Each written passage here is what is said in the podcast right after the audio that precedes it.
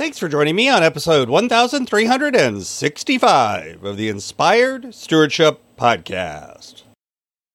I'm Branchy Soleil, and I challenge you today to invest in yourself, invest in others, and develop your influence by using your time, talent, and treasure to serve your calling. One way to do that is to listen to Scott Maderer and his podcast, Inspired Stewardship.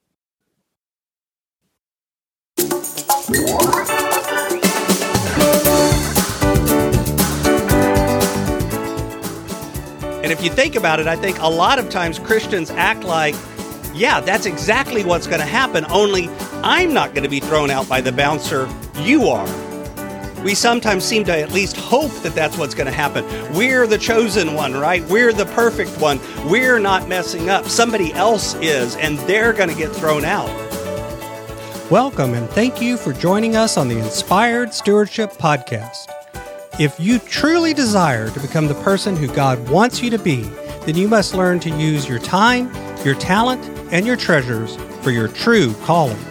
In the Inspired Stewardship Podcast, you will learn to invest in yourself, invest in others, and develop your influence so that you can impact the world.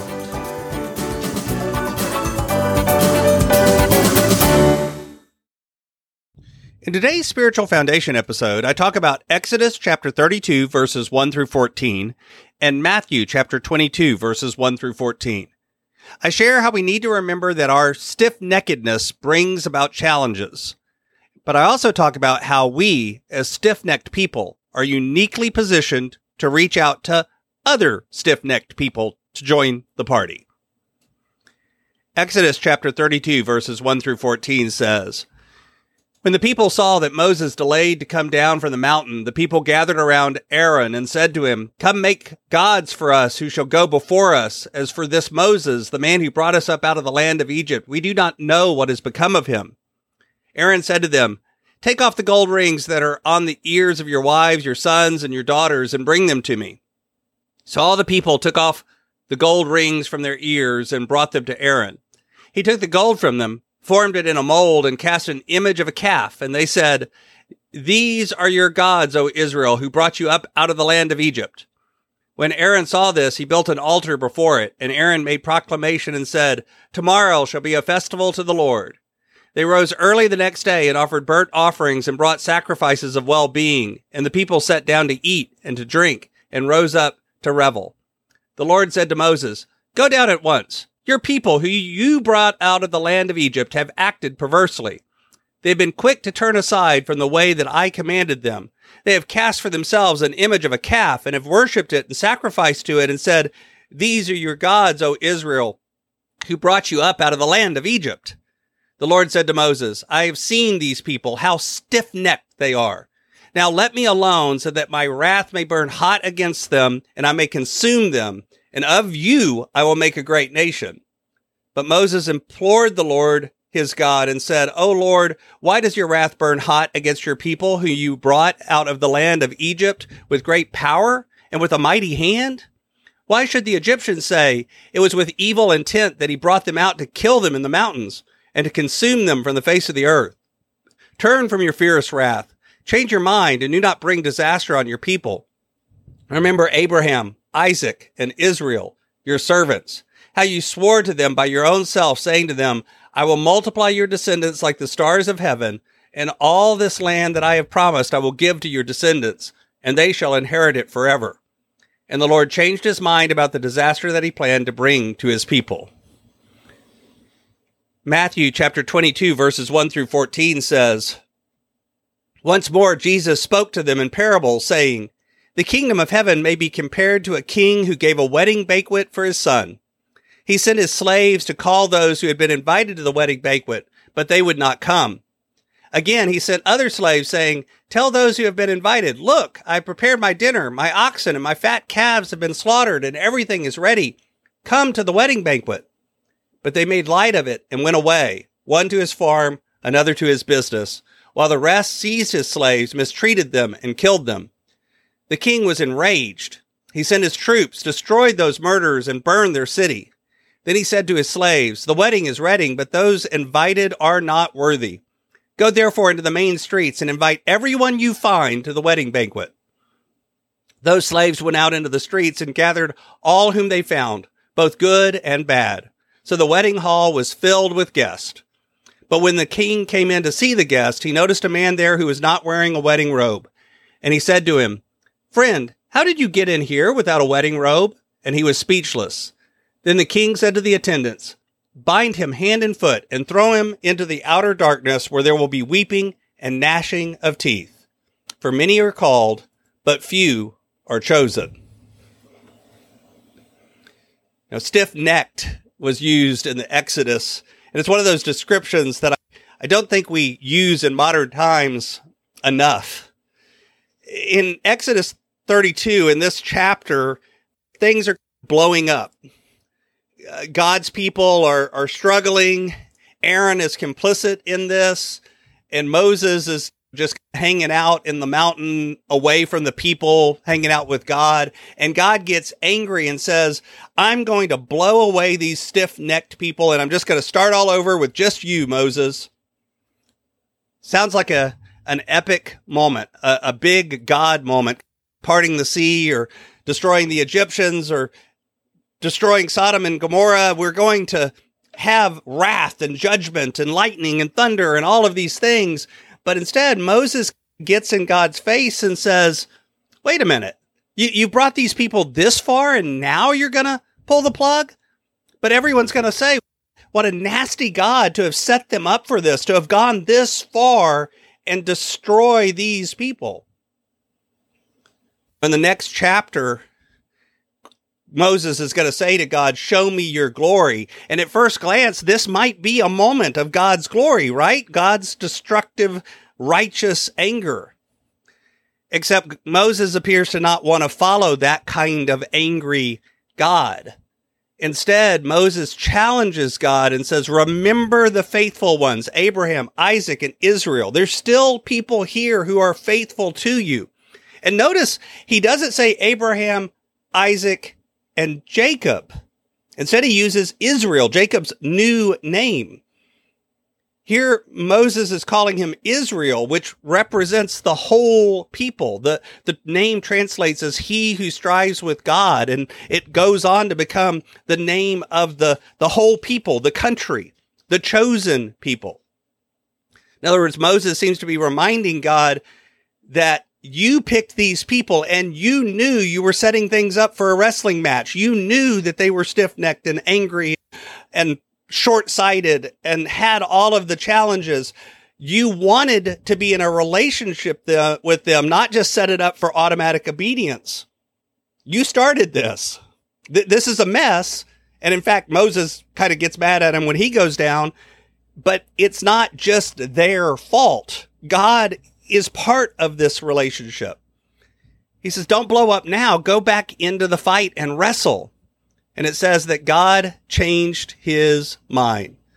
Now, maybe God was just testing Moses to see what Moses would do if he pretended to be angry. But the text says God changed his mind. Does it say God patted Moses on the head and said, Oh, you figured it out? It says he changed his mind. He, he seems to be claiming the people at last. God is angry and he says, Go down there at once. Your people who you brought up out of the land of Egypt to Moses. You brought these people, your people. He, he's washing his hands of them. But Moses says, Why does your wrath burn hot against your people whom you brought out of the land of Egypt? Sounds like he just flips it. But then he says, with great power and a mighty hand. In other words, he's actually pointing out it's not just a repetition. It's, I couldn't have done this. I don't have the power. I can't be responsible on my own. Your power is inherent in this journey. Remember how this started? There's a connection and a relationship from the beginning. It was your hand, not mine, Lord, that set these people free. You've made some promises and you need to remember them. And because of that, God changes his mind. And eventually, God throws a party. Now, not right away when Moses comes down and smites those who are worshiping the golden calf. That's not a party moment, but eventually they get to the land of milk and honey and they get to the party.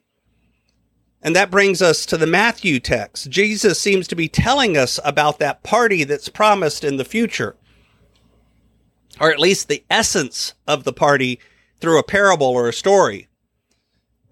That's why parables are used often. They raise questions.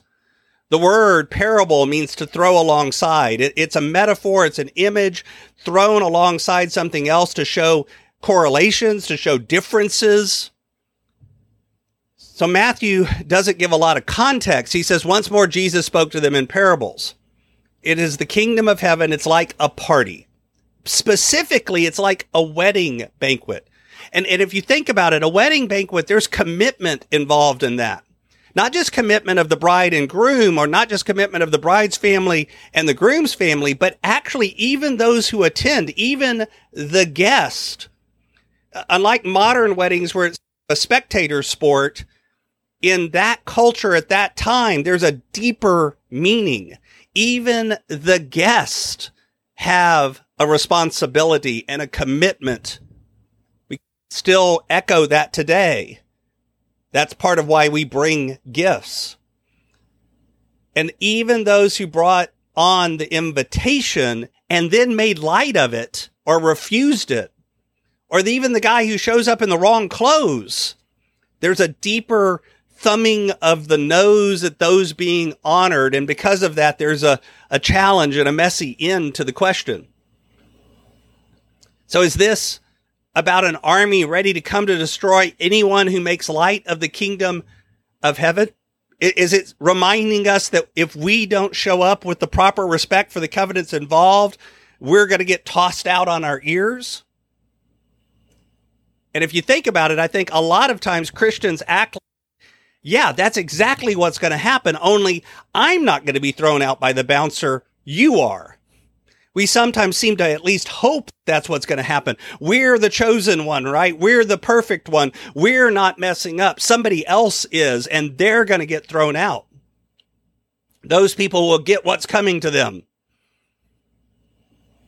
And if they sneer at us, good people, they're going to get an attitude check.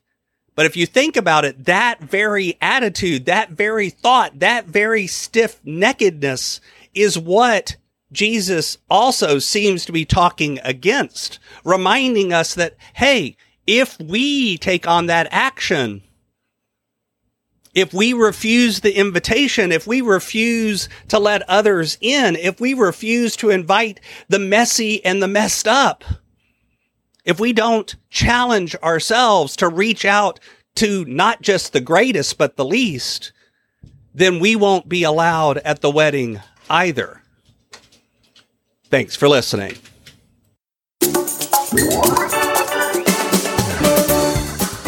Thanks so much for listening to the Inspired Stewardship Podcast. As a subscriber and listener, we challenge you to not just sit back and passively listen, but act on what you've heard and find a way to live your calling. If you enjoyed this episode, do me a favor go over to facebook.com slash inspired stewardship and like our Facebook page and mark it that you'd like to get notifications from us so that we can connect with you on Facebook and make sure that we're serving you to the best of our abilities with time and tips there. Until next time, invest your time, your talent, and your treasures develop your influence, and impact the world.